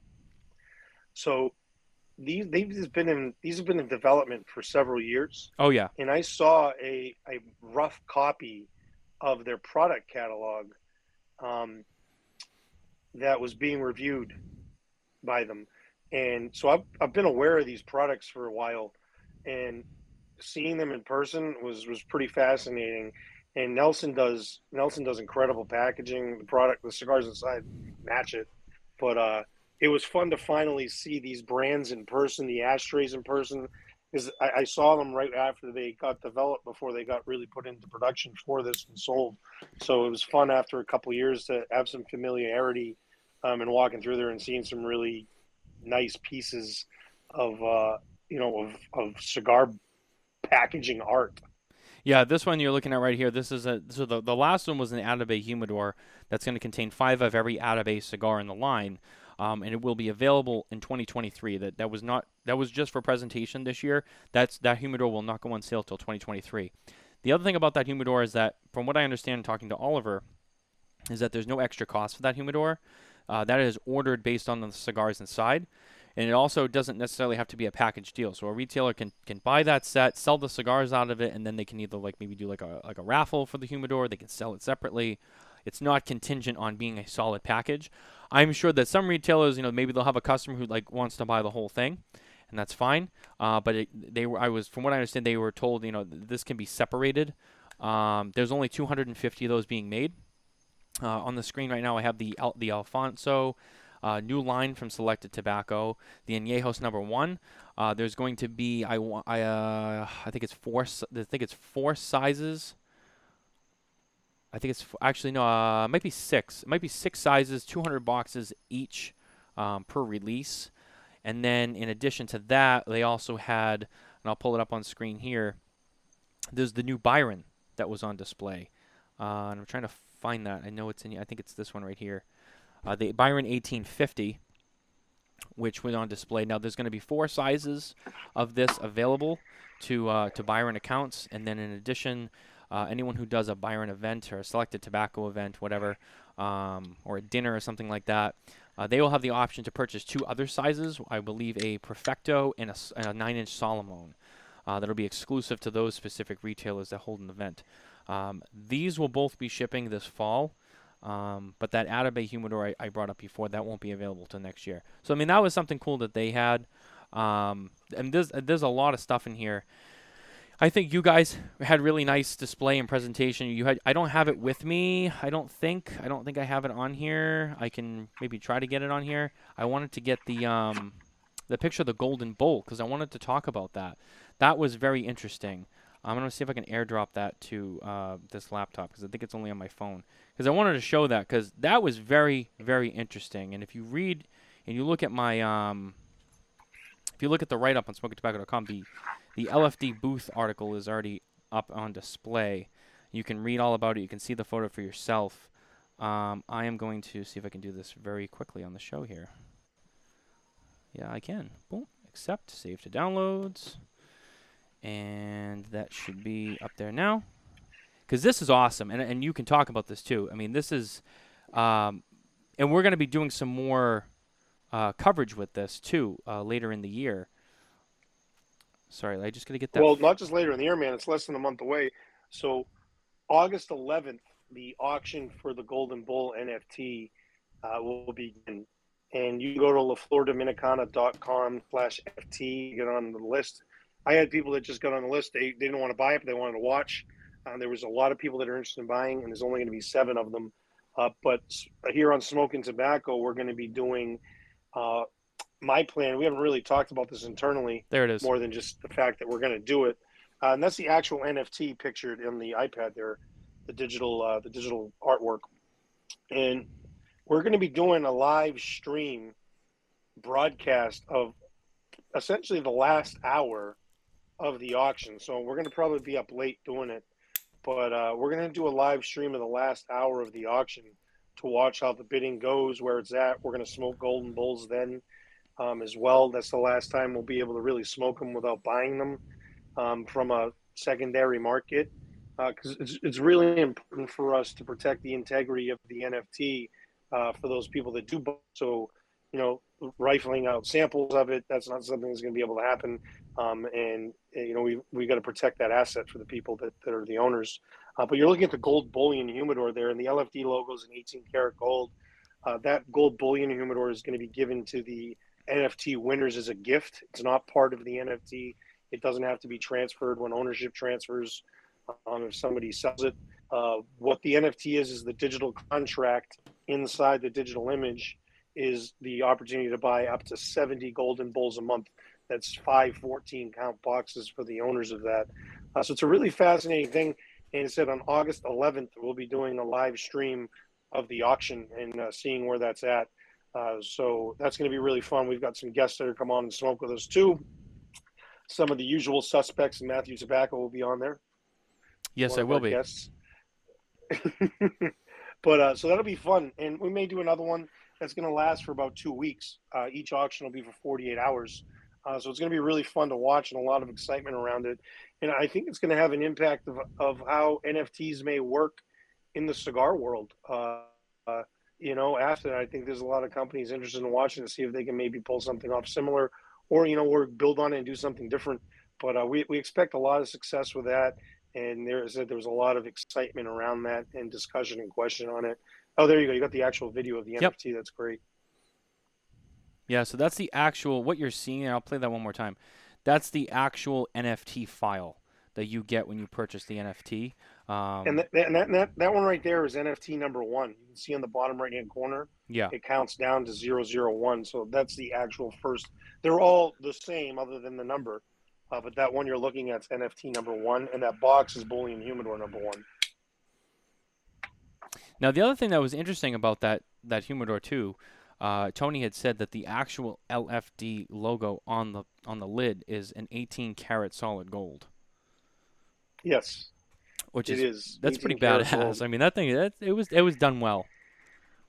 Yeah, those are those are made uh, made by a, a humidor company out of Spain. Uh, so that that one shipped in from Spain just like two days before the show, and we brought it with us.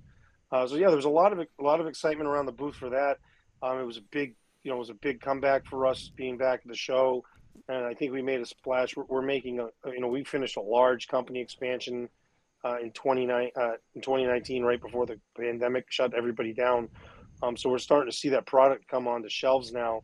So there's a lot of fun things we got going on throughout the end of the year. This last six months, I was sitting with Tony and Lito at the end, and I said, "Man, we got a busy six months ahead of us at the end. of the, We got a busy 18 months, but certainly the next six are going to be quite busy uh, with different projects. There's festivals we're involved in, and uh, some fun corporate events, and there was just a lot of fun discussion with new retailers. I, I, felt like the new retailers that came in had real high end, uh, high end lounges and high end products that they were offering. Um, so I, the, the, cigar industry is strong right now, and there's going to be some retraction because we just had a big boom. But uh, with that retraction, uh, it's not going to be substantial. We're going to stay big, and there's going to be growth opportunity. Uh, but I was really impressed with how the retailers came in, uh, raising the bar uh, with experience-based things. While while we're on the topic of gold, I know you went by to the El Septimo booth. Uh, I, I find was- their cigars quite expensive. Dude, I was they- just they gonna had- bring this up on the half- screen. Yeah, they had five and a half million dollar lighters on display, a million and a half dollar bottle of cognac, uh, which is in the background there. Um, they were super cool to see. They didn't overwhelm me. I wasn't like blown away by them because it's just not in my price range. I got to hold one. But I'll tell you, yeah, I'll tell you, man, they were they were beautiful. Uh, Yeah. they were they were absolutely stunning pieces of uh, of jewelry, really. So the so the thing here with with your seat, this is at the El Septimo booth. There's three lighters, um, one of each. They're all here on they're all here in the picture. Uh, Zaya had told us they were all sold at the show at five and a half million dollars piece. These these were all sold, and they sold very quickly. Um, so they're gone. In the background, to the top right, next to the next to this uh, the one on the pedestal, if you look just to the right of it, you'll see another gold thing. That's a gold bottle of cognac, which they uh, they claim is from a barrel that was found in Napoleon's castle. Um, that was Napoleon's cognac. It's over 200 years old. Um, I know that there was a video I saw. Jeff Borysiewicz from Corona actually got to sample some of that and, and taste it himself. Um, but he, but Zaya did say he was like, "Oh, we'll come back. We're gonna drink it because now that the bottle is open, we have to drink it. We, you can't let it sit." So that bottle actually was consumed um, at the PCA trade show. That is quite the bottle of cognac um, to own. And then right behind that, there's a gold pyramid here. I don't know if I have another picture of it, but that was that was very interesting. That's their new Emperor Collection Solomon humidor, uh, and inside there's a there's a gold pen. Uh, that thing was ridiculous. I think that thing was all solid gold. Um, you know, just just some just cr- th- this this is like the crazier part of the trade show, when you just see. Um, this is what it looked like when it was open. Um, just just some crazy stuff. I mean, th- this is the stuff you go to the trade and you're just like, who's buying that? Just just ridiculous, just crazy stuff. Um, but like I said, it was a good show overall. There was a lot of cool stuff there. Yeah, Nicole said in the first 15 minutes, uh, those three gold lighters were sold. The first 15 minutes. Um, Yeah. So just yeah, I mean, just ridiculous. I mean, it was just it was a good show. It was a solid show. People did a lot of business. Um, I want to know who bought those five million dollar lighters. you think? Dude, do you think? they were you, stunning? And they, I mean, do you think Jeff bought one? Somebody, I, I don't know. I don't know. Um, I, I don't. I don't think he did, but I wouldn't be. I I'm thinking of who has the shocked. capacity to buy that. I mean, I wouldn't be shocked if one showed up. You know, Yeah. I wouldn't be shocked. Um, I know El Septimo's grown with his brand. I live here in Orlando, and uh, it's one of the spots I spend a lot of time at. So I wouldn't be shocked if one showed up there. Um, I'd be surprised, but definitely not shocked uh, by any means. But I, I those probably went to independent buyers. Yeah. Uh, there was probably people that were there that that you know. There's a lot of people in the cigar business that are connected to some of these wealthy people. Uh, so I wouldn't be shocked if it went through a retailer or if it was coordinated by a retail outlet. But it was most likely something of that value uh, went through, you know, went to a private buyer. There was one more photo I did want to show here. Um, that I, I thought would be interesting to share. Uh, we did present. We presented all of our awards at the trade show, but we some of them we got mostly in the videos. Only think one of them we got a photo of the presentation.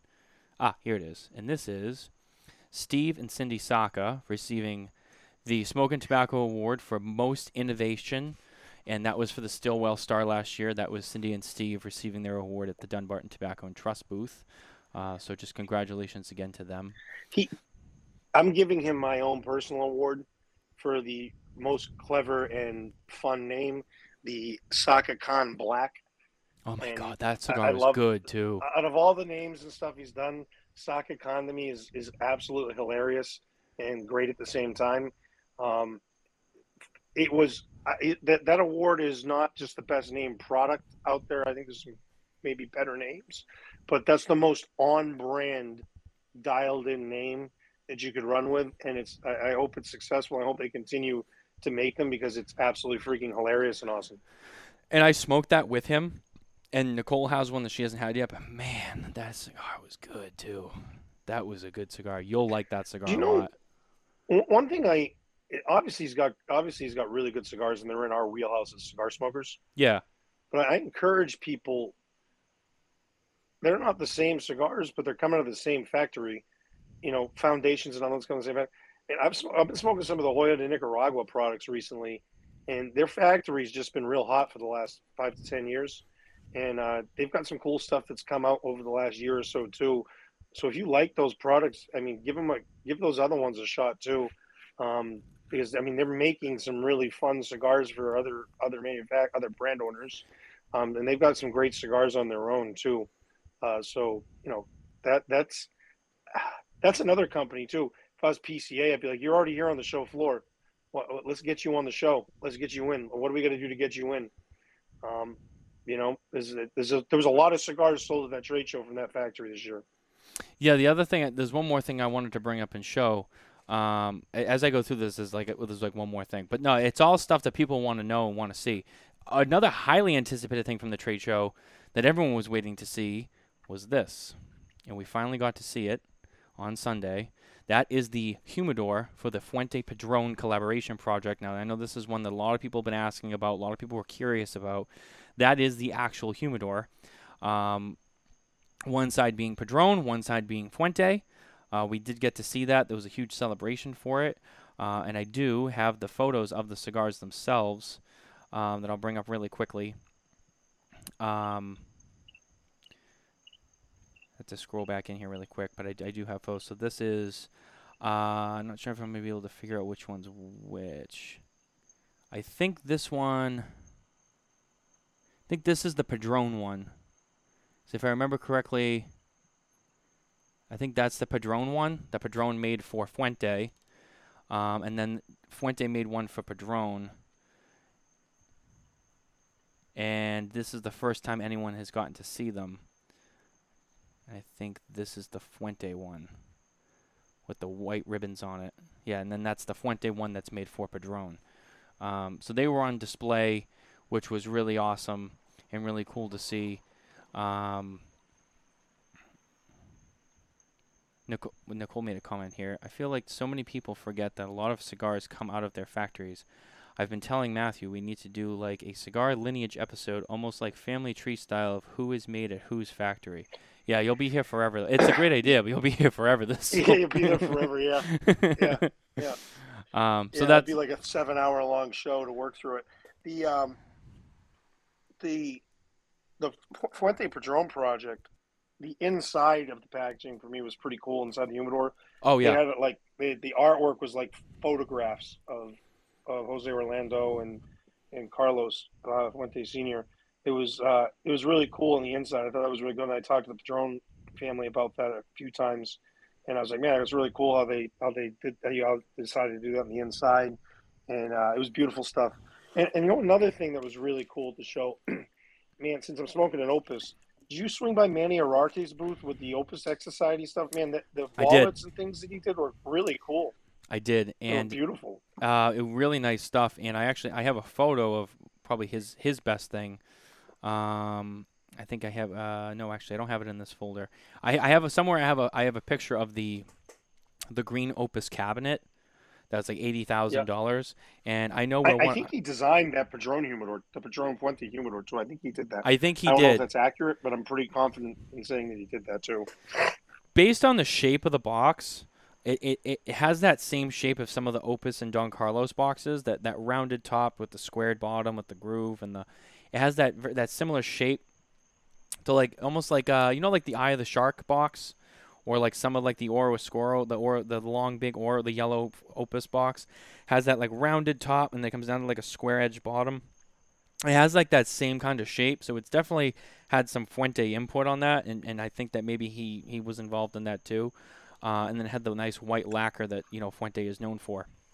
As you know, the Padron boxes for the most part are very um, raw, kind of rustic, old school, just the raw cedar. Um, so that that definitely had a lot of Fuente input into the design um, aspect of it, which is uh, very interesting. Uh, so, and- but yeah, I think he, I think he might have had something to do with that too. He seems to be the uh, the new the new design guy over there with them. That's kind of doing a lot of their stuff, uh, which is nice to see. I mean, they, you know, the Opus brand has been around a long time, but like Fuente's just been like really getting after it with all the design stuff. And they got the Opus X Society stuff. Really doing a great job. Now, know, I mean, even with you guys, it's nice to see, you know, more brands kind of going off the path of just the cigars and doing, you know, more accessories and just the designs. I mean, that gold bullion humidor is one of a kind. The ashtrays that Lito's doing, very, very cool, very unique. And, and Lito's doing it himself. You know what I mean? It's not like you guys were like, we hired this like accessories company and they sent some designs and Lito's like, yeah, I like that one. Just make no, like Lito's doing this himself. He made him. Yeah. he made him. Yeah. So it's it's but it's cool. It's like you have the guy who's making Yeah. the cigars also making the accessories, which is you know not everyone's doing that. Not that that's Not- bad not on them, bl- but it's he's not just blending this. This is the, the ashtray's even another level, man, though, because he didn't. He didn't just. It's not just being made in the factory that he's the chef of. You know, uh, he literally, he literally physically made those asteroids that were on display. Like he himself made those. oh yeah, I know. It's it's incredible. Now is he the only one? Like, did Tony have anything to do with it? Was this all just Lito? The ashtray, the ashtray thing's like ninety nine percent Lito. Uh, Tony does the designing and stuff on the top, the graphic stuff. Mm-hmm. uh, you know, with his dad, um, because he's not, you know, he doesn't, he's not big with Adobe. The Adobe suite's not Lito's forte. Um, Right. But ninety nine percent of that's his. Uh, you know, was is physically him doing it, and it's it's quite impressive. And it was funny because we were talking like like when we did the press release on the ashtrays. There's a lot of stories in the cigar industry of you know, the BS from time to time. But I don't know if you can hear me. Am I in the show? Go. But when I was saying to Tony, I was like, dude, when, when I was reading that that press release, I was like, "There's no way this is real." And then I went to the factory, and there's like literally an ashtray lab there in our conference room. Uh, it, it's it's really cool to see people getting hands on on this um, and, and getting real creative. And I think a lot of it was that you know the uncertainty when you took a bunch of creative people and gave them all this extra time they had when they were locked down in their houses. People had to come up with things to do. Uh, you know, you and I started a show. I started doing the gourmet smoke sessions and the hacking gourmet and quarantine grilling and started learning video, video production um, mean, some basic artistic stuff. You know, Tony started doing graphic design. Lito started doing ashtrays. Uh, you know, Carlito and got involved in, uh, you know, really getting involved in accessories with Manny. And, and so it's just you put these creative people and gave them all this extra time to be creative. They had to have things to come up with, and I think we're seeing the the the results of that right now uh, and and really the creativity being pushed to another level. And it's really elegant too, and real all of it's real tastefully done. Um, it's it's great to see that stuff. Yeah, absolutely. And, I'm really excited to see what else they come up with in the fu- in the future. I mean, you guys also have. Uh, I want to hit the news because you know we've got all kind of wrapped up in the show stuff. I, I still want to I want to do the news, but before I do, I also want to just mention you guys also have that um, you have that special club that with the with the gold cutter, um, which is very interesting too. I don't, I don't feel like uh, we've we've talked about it and and we you know, we know about it, but I don't know if a lot of people know that it's something else that LFD does um, with the gold. Uh, what is is it like? It's called Flor. It's called Florida Or, and we, we did Yeah. sell one at the trade show this year. Oh, you did. Um, so the Florida Or, yep, the Florida Or Club is a club for the, the members of the cutter uh, that, that buy one of our uh, our gold Florida Or cutters. Um, and those club members have access to club exclusive products. Um, so we did sell one at the show this year uh, to a close friend of mine, and uh, and uh, so yeah, so the Florida Or Club still exists. That's that's a uh, bespoke product too. Each one's handmade in Miami uh, with our, our jeweler our jeweler partner down there, and uh, designed by Lito too. And uh, so that's a that's a fun project, that, and that still goes on. We still have inquiries about that from time to time as well. Yeah, uh, and that and that's just another thing that you know makes you guys so different too. And at LFD, uh, just that you are involved in so many other things other than just the cigars, and that's nice. There's some like diversification there with your product portfolio and the and the services, the things you guys can do. Just really makes you guys stand out, and I think it's one of the things that's it's it's bringing LFD up that ladder of just like you know that um that premiere. You know, you know you guys you guys are not just some small boutique factory. You know, you guys are really bringing everything you got into your brand. Um, one thing I want to hit the news really quick. Our news this week is once again brought to you by Micallef Cigars. If you head over to MicallefCigars.com today, you can sign up to become an official ambassador, where you get your official ambassador number and your ambassador coin. And while you're at it, head over to Facebook and sign up to join the Micallef Ambassadors group where you can hang out with all your fellow ambassadors. Um, this week, uh, this one hits a little close to home for us, and um, we'll wrap up soon too. I know I don't, I don't want to keep you too long. Um, but this one kind of hits close to home to us. 724, our good friend Kurt Kendall 724. Uh, Vintage Cigar Distributors of New England taps James Schaefer to lead sales. Now, James was formerly of Nat Sherman. He will now come in and oversee all of the the uh, the sales for the 724 brand that Kurt's been out there really, really slinging that, really pushing that brand out there. And we're really, and I know I probably speak for you when I say this, we're both really happy for him too. I mean, Kurt's a great guy. 724 is a great brand. It's a classic brand. It's been around a long time right here in New Hampshire. Um, that's uh, that's that's a big. I think that's a good move for him. Yeah, I mean Jimmy's a great guy. He's got a lot of experience in the business. I think the big the big thing for Kurt, um, in, you know, in being a close friend of mine, the big thing he's going to get out of Jimmy is Jimmy's not a, a guy who's going to oversell something uh, in terms of him himself and what he's going to bring to the table. And Jimmy says he's going to do something, he's going to do it. Um, so there's a lot of accountability that's going to be there on that level to the brand and and to what Kurt's brought. Uh, and that's a really iconic brand. You know, 724 was used to be the largest Cuban cigar maker in the world, uh, in Manchester, New Hampshire, and bringing a guy like Jimmy on um, is going to bring a lot of credibility to the service that's provided when you interact with that company as, as a retailer, as a consumer, and overall. And, uh, you know, he brings a positive reputation uh, to that brand. And I, I, think that is good news. And uh, it's something that I'm, that I'm happy to see. And uh, uh, for, for that brand that deserves it. And then also for Kurt as a friend, he deserves that. And, I, you know, I think it's going to be a successful venture for him. And, and grow the brand in a way um, that that Kurt's wanted to but hasn't been able to. Yeah, I agree. I think it's gonna be uh, it's gonna be good stuff for him moving forward. Uh, and we, you know, obviously I wish Kurt all the best. And we did catch up with 724 and Kurt Kendall at the booth. Uh, and that coverage has not been processed yet, but it will be out soon. So keep an eye out for that. We'll bring you all of what's going on. He's got some he's got some fun cigars that he's come out with in the last year. It's the Hustler Five and Dime. I don't know if you've had it yet great cigar. I've smoked it several times. It's excellent. I think that cigar is going to be on our list this year. It's um, it's actually a barber pole. It yeah. doesn't look like it until you get close to it. It's a barber pole, two very dark wrappers. I think it's Habano and San Andrés, and uh, it's it's good, real good. I really enjoyed it, and uh, something different. You know, you don't see dark on dark like that. I mean, it really brings a unique dynamic to the to the product. Yeah, I think that cigar is going to be on our list this year. That that cigar is just fantastic. Um, I think that's uh, I, I, I we're getting we're this show has gone longer than we normally go. Um, we had a lot to talk about. We did, we did have a lot to talk about, and um, I keep doing this. I don't know why. Um, but yeah, no, there was a lot to talk about. It was a lot. It was a big, big show. A lot to do. Um, just wow, I'm exhausted from it still, and uh, and we're sick now. So now we're we're yeah. so I I got back. I avoided uh, fortunately, I had COVID before the show. Um, it sucked when I had it, and then I was also sick ten days before the show um, with something. It wasn't COVID, fortunately, but um, I, I kind of got my sicknesses out of the way before I got there. So really, what you're hearing here is just tired and a lot of talking and a lot of dryness um, in the air and a lot of cigars.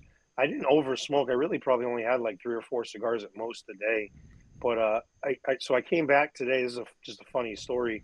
Uh, I guess this is could be news. So can you throw the Micallef logo back up again? I got some more cigar industry news for you. Oh, cigar industry news brought to you by Micallef Cigars. Yeah. So um, today there was a there was a, a labor reduction at my uh, homestead. I fired my nanny today. Oh, um, okay. yeah. So today was supposed to be a sleep-in day for me. I got in at like midnight last night.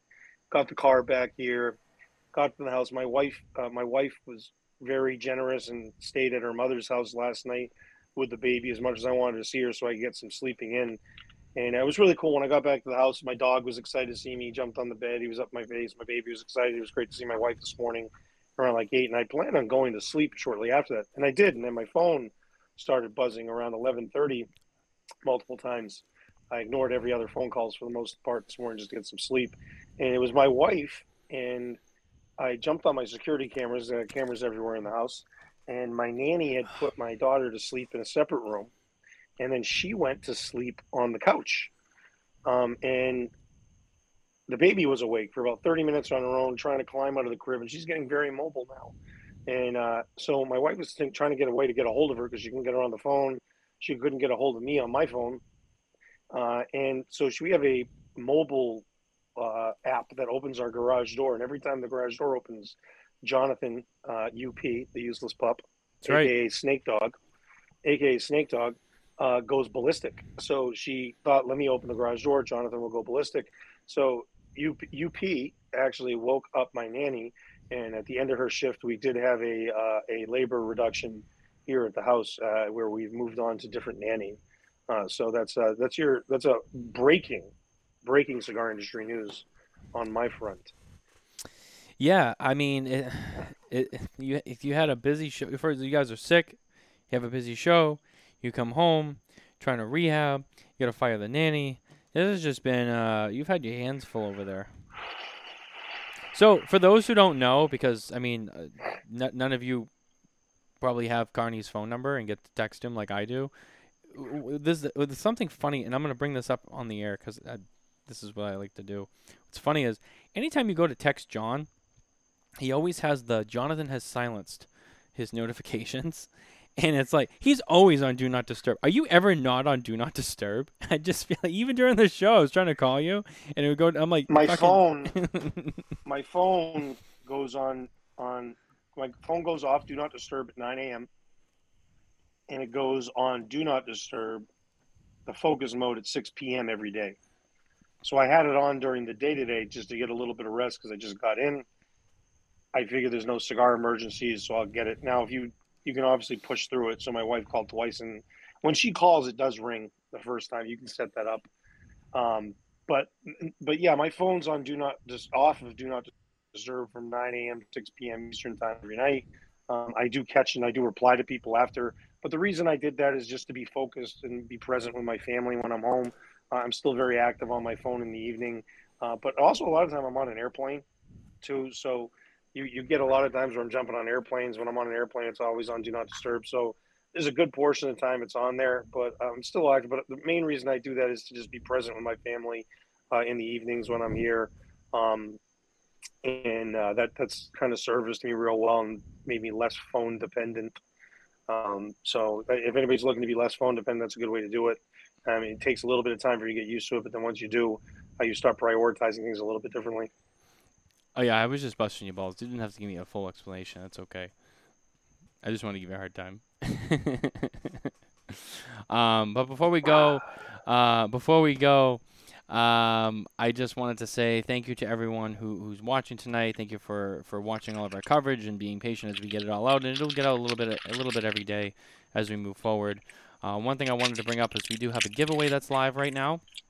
I'll pull up. And now that I know how to put the photos up on the screen, like I'm gonna do this like all the time. So um, this is it right here. It's a giveaway brought to you by none other than our friends at Drew Estate. Um, there is two sets of these, so two lucky winners will be picked for the backpack, the spray can lighter, the hat, the sticks and sips book. Um, you can get into this by going over to our social media, finding the post, like, share it, tag your friends, all that fun stuff, and head over to smokintabacco.com. Sign up for our newsletter so you can stay up to date on all of our information and stuff that we put out. Um, this is a cool giveaway. Uh, and like I said, there's two sets of these, so two two lucky winners will get this set. Um, so make sure you head over to Smokin Tabacco, check that out, enter, tag your friends, share the post, the whole gig. You guys know how it's done. Uh, and two lucky winners will be picked on next week's show. Uh, when we go live, we'll, we'll pick two winners. So that is up and live right now. Uh, last thing before we go, how'd that cigar go, by the way? It was awesome. Thank you so much. It was good to good to celebrate it with you, and I think that was an appropriate cigar to celebrate uh, celebrate your marriage, and which was a great time too. Yeah. uh, we had an awesome time with that. Thanks for all the people that, that participated in it and watched virtually. We had a good time. I, I people asked what my job was. I was best man, ring bearer, matron of honor. Uh, I, I got asked what my uh, what my I guess my adverb my ad what is it adverbs Adverbs? Uh, what, what is it? For, I said I, I don't know because I said matron of honor is a female thing, so I referred to myself as it during the wedding. I was an it. Ah, okay. Um, but we had yeah we had a great time and I did my job. The rings were on the fingers. around the trade show floor. So congratulations to you guys, and uh, thanks for having me part of that too. It was definitely a special, uh, special day and a special show because of that. Well, we're we were honored to have you there, and we appreciate it. Um, so thank you for being there. Um, you're also uh, you were also the witness too, so that was that was cool. You're actually on the the certificate as witness, Jonathan M. Carney, um, which is cool. Nicole said, "LOL, you were everything. Uh, you were you were everything to us. You were you were our everything that day." So thank you, Jon. That was it was special to have you there. But that's gonna do it for our show this week, guys. I, I think Jon and I are pretty tapped out. Um, my throat is getting pretty dry and sore. I don't know how much more I can talk, and I think Jon's in the same boat. So I gotta cut it here. I mean, we, we did as much as we can to to recap the show. The hopefully at this point, God willing, uh, there will still be a spare notes on Saturday night. So we'll cover a lot more of that with Coop. So tune in for that. Spare Notes is back 9 p.m. Eastern Saturday night. Um, catch us Monday night on How About That Cigar with Matt, Garrett, Justin, and uh, Mike the Cigar Hustler. I believe will be there as well. Um, so. It, yeah, I just I'm I'm just I'm I'm mentally We'll see, you, exhausted still. we'll see you then. We'll see you We'll then. We'll know see you then. But all right, guys, that's going to do it. Don't forget to like and subscribe. Subscribe on YouTube for all the show coverage. Visit smokintabacco.com for all the written stuff and to sign up for our newsletter for more information and coverage from PCA 2022 and everything beyond. We'll see you next week. Take care. Thank you for spending your time with us at Smokin' Tabacco. Please remember to like and subscribe for more episodes and content. And as always, visit smokintabacco.com for news and updates from the cigar industry.